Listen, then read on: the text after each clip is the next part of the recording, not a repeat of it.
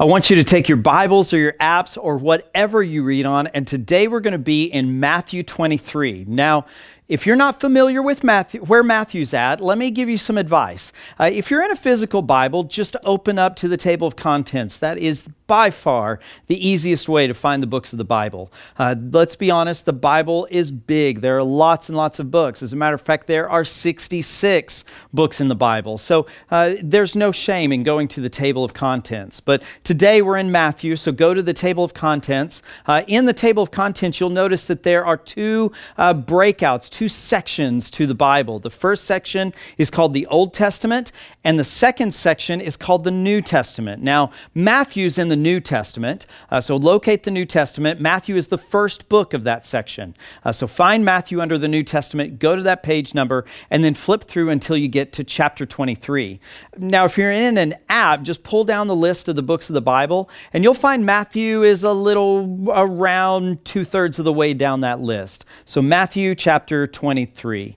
Now, you may notice I'm. Uh, I'm styling today. I look good in my shades, and uh, my future's so bright that I need to wear shades. Uh, old 80s reference. I'm so old. Anyways, uh, I'm wearing these sunglasses to make a point today. Uh, you may look at them and you may, you may notice that up in one corner it says that these are Ray-Ban sunglasses. But I'm going to be completely honest with you. There is a story behind these sunglasses. I bought these sunglasses when I took a trip to Albania. I used to do some mission work there, and uh, we went on this trip to Albania. It was a great trip. But while we were there, we, we went and visited this, this area of town that was near a tourist uh, p- uh, section of the city.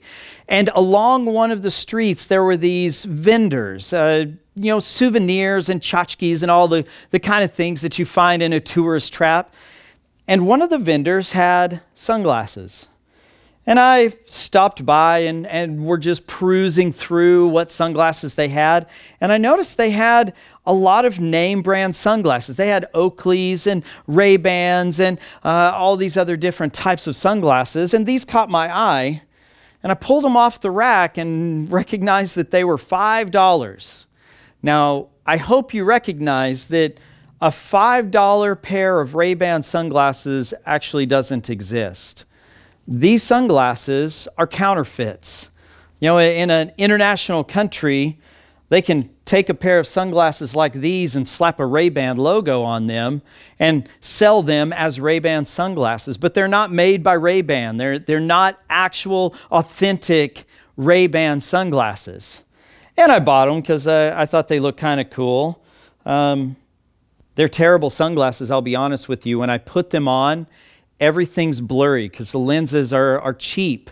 Uh, the, the frame is actually a little uncomfortable. I don't like wearing them very often because uh, they pinch in the, in the back of my head. And uh, I, I'll be honest, these sit in a, uh, in a closet in my house because I never wear them. You can't see through them, and they're really uncomfortable. And uh, I just, quite frankly, I don't like them.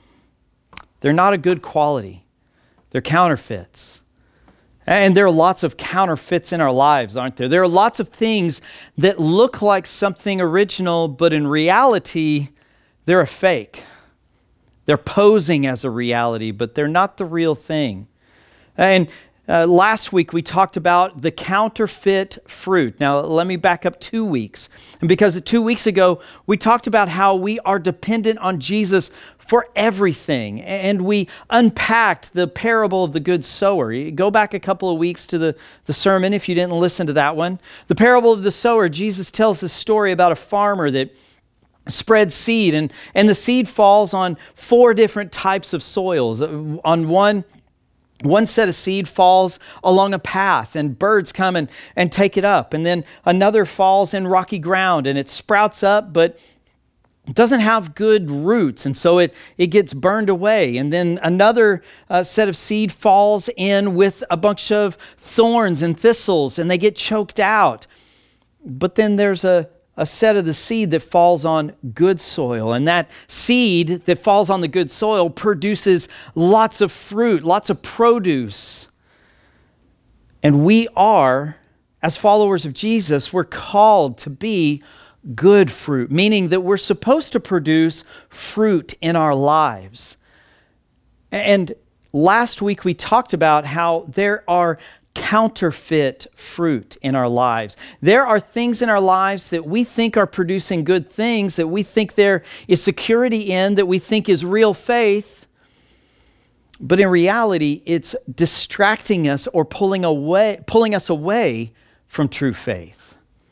Just like these sunglasses are not the real thing, counterfeit fruit looks so much like the real thing. It sounds so Christian, it sounds so biblical, or it maybe looks like something that we can place trust in or, or lean into, or, or that our desire is is to lean into that. And last week we talked about how fear does that inside of us. Whether we like it or not, fear and even sometimes anger becomes a counterfeit fruit it's something we produce because we're depending on the wrong thing in our life.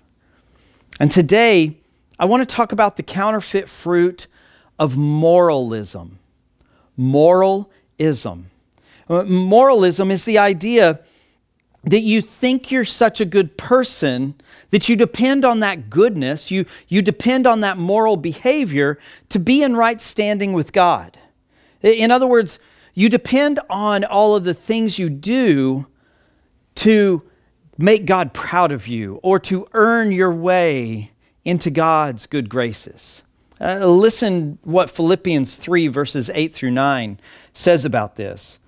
Indeed, I count everything as loss because of the surpassing worth of knowing Christ Jesus my Lord.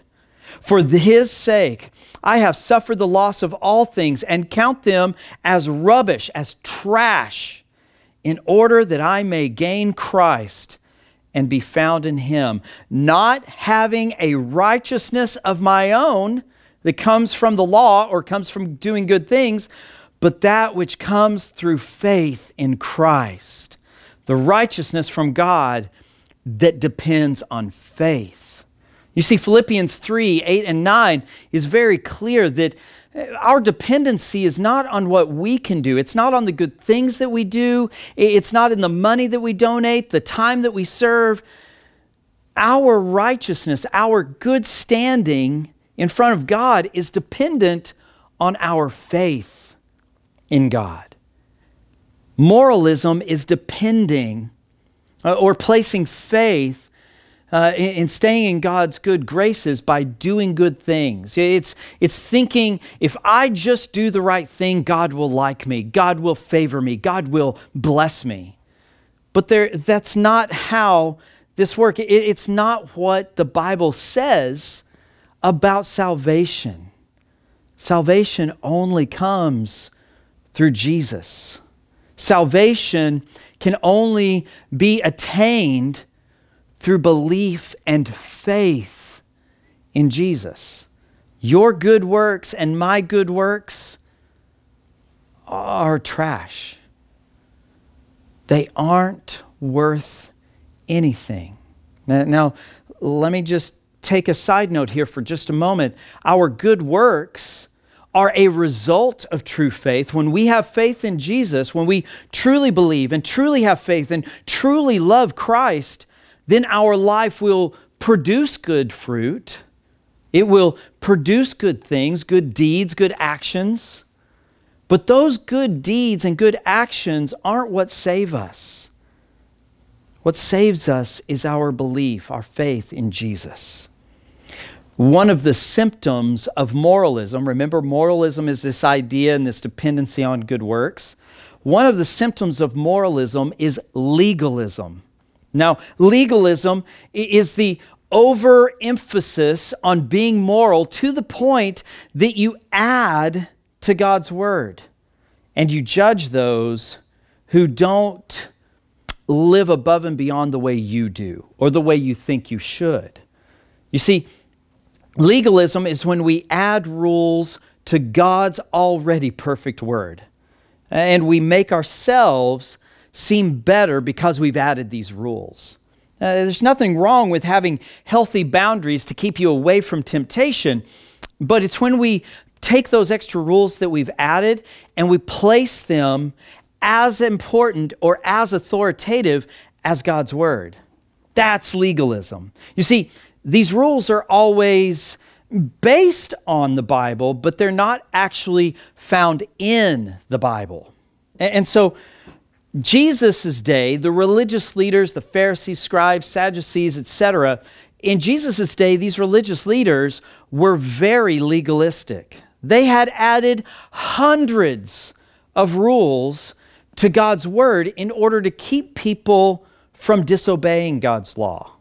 Hey, uh, one of the terms that a, a Jewish friend of mine, uh, he's actually visited and spoken at our church, Rabbi Jack. Rabbi Jack talks about how all of these extra rules, this legalism, created what he calls, what the Jewish people call, a fence around the Torah, the Torah being the laws of God. The, the, this legalism was designed to create a fence so that you could never get outside uh, and break God's law. It was designed to keep you as far away from sin as possible. You see, these religious leaders of Jesus' day were really good at adding extra rules. They were really good at moralism and legalism. You know, they, they, they tried their best to be as sinless as possible.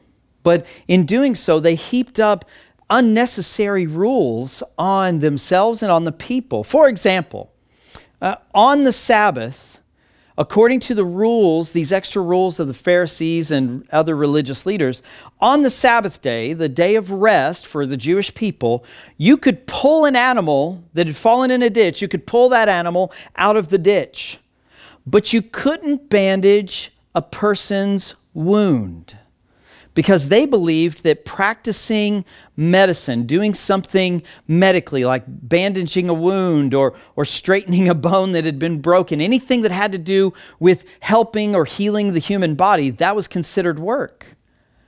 And so you could pull a cow out of a ditch, but you couldn't heal, bandage a person's injury because medicine, doing medicine, helping and healing, that was work.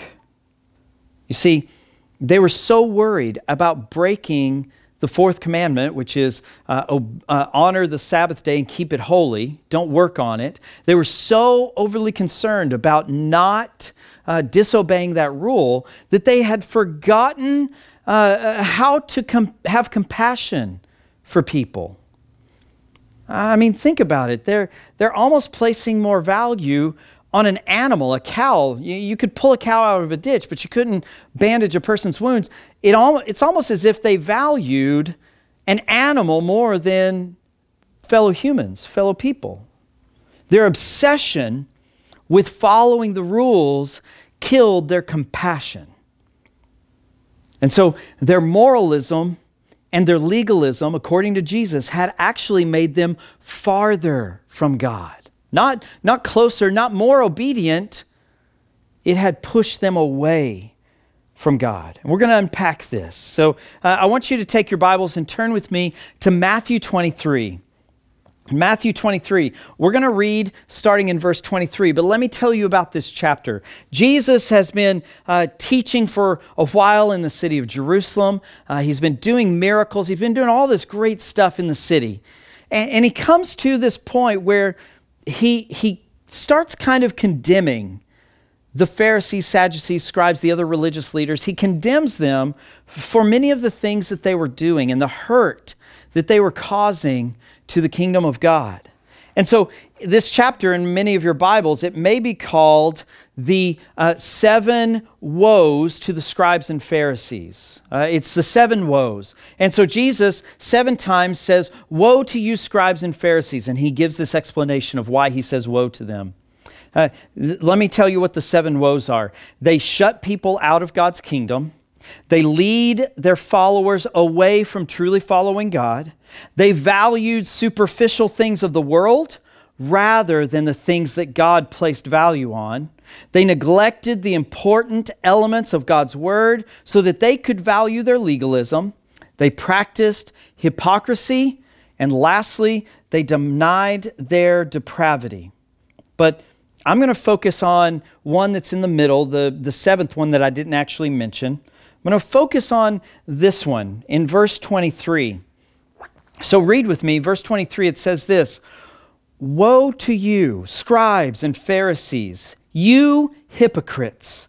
For you tithe mint and dill and cumin, and have neglected the weightier matters of the law, justice and mercy and faithfulness. These you ought to have done without neglecting the others. Look at verse what the next verse, verse 24. Look at what it says. You blind guides, straining out a gnat and swallowing a camel. Now, let me unpack what, what Jesus is teaching here. You see, uh, in verse 24, he, he gives this illustration of them straining a gnat yet swallowing a camel. You see, both of these creatures, a gnat, a fly, and a camel, both of them were forbidden in, in Leviticus 11. They were both forbidden from being eaten. You couldn't eat a camel, and you couldn't eat any insect that flew but didn't have uh, jumping legs like a grasshopper uh, or, or a locust or something. And so they weren't allowed to eat gnats and they weren't allowed to eat camels. And the practice was in this day and time, the Pharisees and the religious leaders, uh, before they would drink uh, the wine that they had at a meal, they would take their cup and cover it with like cheesecloth, what we would call cheesecloth today. They would cover it with some cloth and they would pour the wine through the cloth into the cup so that they could strain out any flies that had accidentally gotten in the wine vat or, or the wine pitcher and they could strain it out so that they wouldn't accidentally ingest one of these gnats. So they would strain out the gnats out of their wine. But, but think about this for a second. They, they would do this, and Jesus is mocking this action to, to make a point. He's not mocking that they're making sure that their wine is free of bugs. He's saying that you're, you pay so much attention to straining out this gnat so that you don't accidentally swallow this teensy tiny little bug.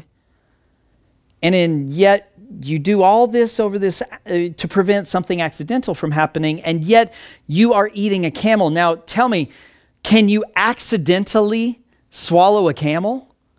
Of course not. And so Jesus is mockingly looking at them, saying, You guys are hypocritical.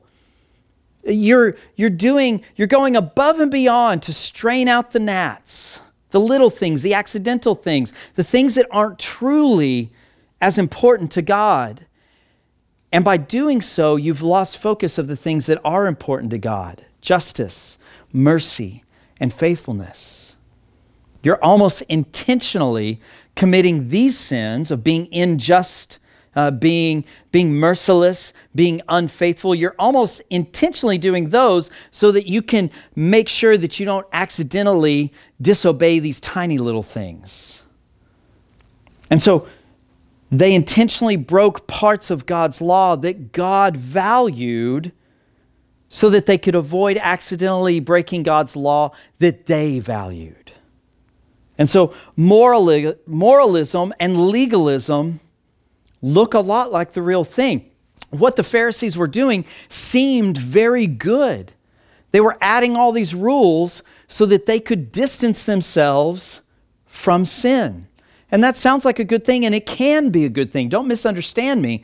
But they were obsessed with all of these extra rules. They were making these extra rules as authoritative as God's word itself.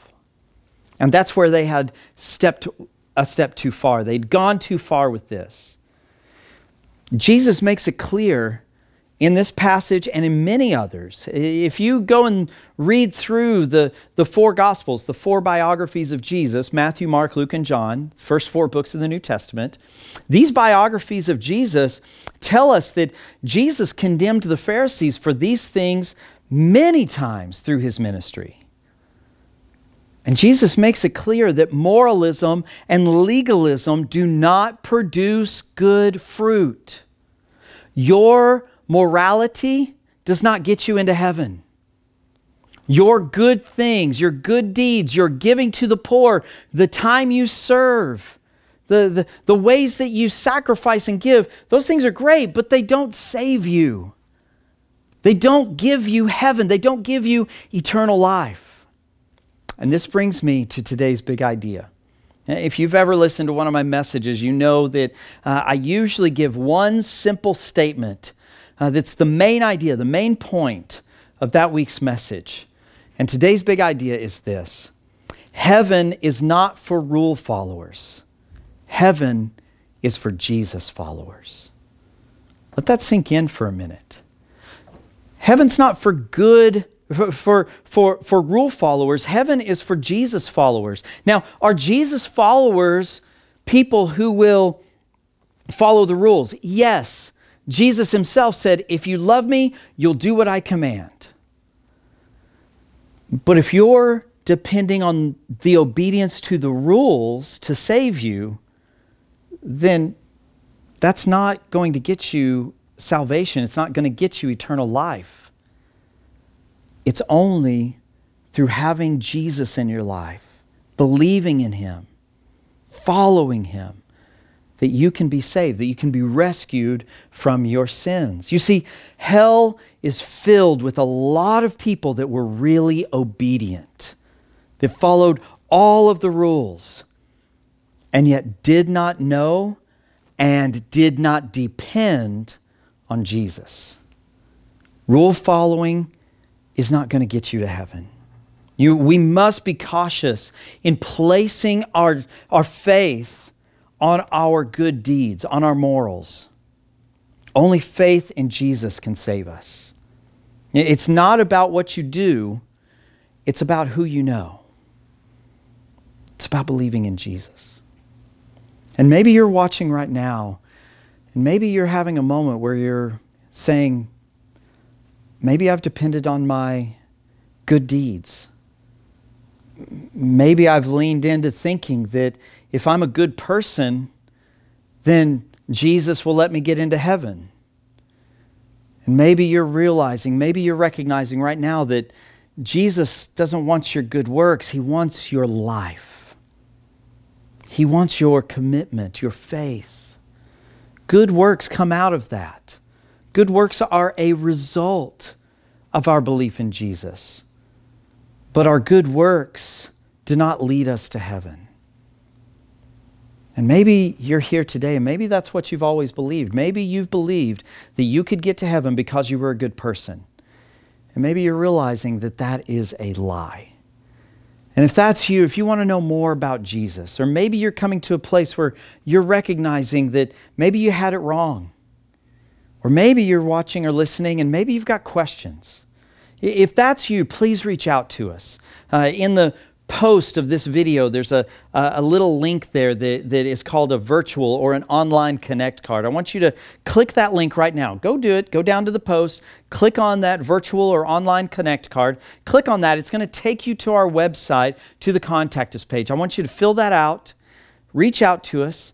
Uh, I will contact you as soon as possible because I would love to answer any questions that you may have about Jesus and following Him. So don't hesitate to reach out to us. We would love to talk to you about what following Jesus looks like. So, so don't hesitate to reach out. Now, now, some of you, though, may be watching or listening, and maybe you're thinking, what if I'm a moralist? How do I know? Oh, what, what kind of things do I need to be watching out for that show that I'm a moralist or a legalist? Well, I think I've got some questions that you could answer that might help you to understand whether you're leaning into moralism or legalism for your salvation rather than depending on Jesus for your salvation. So, how can you tell if you're a moralist or a legalist? Well, ask yourself one these questions. Do I determine whether God likes me or not based on how well I've kept the rules? In other words, do you find yourself going, oh man, I did really good following the rules today. Jesus must be so loving on me. He must really like, and, like me and love me right now. Or, or do you have days where you go, man, I, I, I sinned and God must not love me anymore as a result? That's moralism. Uh, your deeds, good or bad, do not determine Jesus' love for you. Jesus loves you just as you are. He does expect you to grow and become more like Him and mature in faith, but He's not expecting perfection. He's expecting progress. So, do you determine whether God likes you or not based on how you've kept the rules? That's question one. Question two Do I think my effort has something to do with staying saved? In other words, do you look at your life and go, oh man, if I don't really shape up, I'm going to lose my salvation or God's not going to let me into heaven? Because again, that's not how it works. That's moralism. Uh, next question Is my prayer life affected by how good I think I've been? In other words, when you mess up, when, when you sin, do you go uh, in the back of your mind and do you think, oh man, I've sinned, I've messed up. Oh no, what am I going to do? Or do you sin? Do you mess up and in the back of your mind tell yourself, oh, I messed this up, I sinned, I need my Father. I need Jesus. I need forgiveness. Next question Do I pass judgment on people for their actions without thinking about compassion. You know, it's, really easy to judge the people around us and go, oh, they're not as good as I am. Oh, man, I would never make that decision. I would never fall into that sin. Uh, too often we get judgy when we look at the lives of other people and we think we're better than they are. Or vice versa, we look at our own life and go, oh, I wish I could be like that person. And we begin to judge ourselves based on our moral behaviors rather than our faith in Jesus. Please hear me. Your value as a follower of Jesus is not in your good works. Your value in Jesus is based on the love of Jesus. Jesus loves you right where you are. Again, He wants you to grow, He wants you to mature, He wants you to uh, be moral, He wants you to do good. But your good deeds or lack of good deeds do not determine Jesus' love for you. Last question Do I think getting fed in Bible study is more important than serving and witnessing? I get asked all the time, which is more important? What's more important, Pastor? Is it more important to study God's Word and have good theology, good beliefs about the Bible and about God and Jesus and, and spiritual things? Or is it more important to serve? Is it more important to witness? I, I love the way that um, Spurgeon put it. Spurgeon was a, a very famous preacher from a few hundred years ago, and Spurgeon was asked similar questions. And he said this when I get asked questions like that, I re- re- respond by saying, which is more important, breathing in or breathing out? If you hold your breath, you're going to die. Whether you're holding a breath in or you've let the breath out and you need to let air back in, both are vitally important to survival. You can't have one without the other. Knowing God's word is so important, but witnessing and serving are just as important. But if you're a moralist or a legalist, you tend to place a higher value, whether you recognize it or not, whether you would actually say it or not, your life shows it that you value Bible study more than serving, more than witnessing. You can't have one without the other. They're all valuable. They're all important. So, that's a few ways to explore whether or not you might be a moralist or a legalist. So, once you've recognized whether you are or not, and let me be totally honest, all of us are a little bit moralistic or legalistic. We all have those tendencies inside of us. And so we can all benefit from the steps that we can take to overcome being moralistic or legalistic. So, what are those steps? How can we overcome moralism and legalism? Well, first, recognize that you are not perfect. None of us are. None of us can achieve perfection. Only Jesus is perfect. We are simply doing the best that we can, living our lives for Jesus the best that we can. And so uh, recognize that you're not perfect. You are a sinner. You owe Jesus a debt that you can never pay. Jesus paid the ultimate price. I'm going to get to that in just a second. You owe him a debt that you could never repay. You could never do enough good deeds. You could never give enough money. You could never serve enough in the church to pay the debt that you owe to Jesus Christ. So, first, the first step to overcome your moralistic tendencies is to recognize that you are not perfect. The second thing is to recognize who Jesus is in your life. He's not a good teacher, although he is a good teacher, but ultimately, he is your Lord and your Master and your Savior, and nothing less. He is God. He is the King of kings and the Lord of lords. And He invites you to believe in Him, to know Him. So recognize that you're not perfect. Recognize who Jesus is in your life. And lastly, recognize the work of the cross. Recognize the work of the cross. I, mentioned earlier that you owe a debt to Jesus that you could never repay. You could never do enough good things to pay back this debt. But guess what? Jesus paid that debt for you when he died on that cross and rose from the grave on the third day, he paid your debt. He rescued you from your indebtedness. Uh, your indebtedness has a price, an eternal price. And if you don't have that indebtedness paid by Jesus through believing in him, then you will pay an eternal price. You will pay for eternity through punishment and death. And so you need Jesus because he paid the debt for you on that cross. You don't just, Jesus isn't just a good idea, Jesus is a necessity.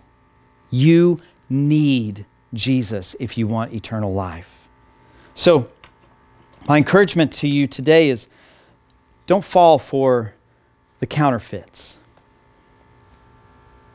Being a good moral person is great, but it doesn't save you. It is a counterfeit to the true thing, which is believing in Jesus. Now, believing in Jesus, again, will result in good deeds and good works. But ultimately, believing that your good works can save you, that you will be going to heaven because you're a good person, is counterfeit fruit. It's not the real thing. It looks a lot like the real thing, it sounds very Jesus-y. It sounds very churchy. It sounds very biblical, but it's not. Heaven is not filled with rule followers. Heaven is filled with Jesus followers. Join me in prayer.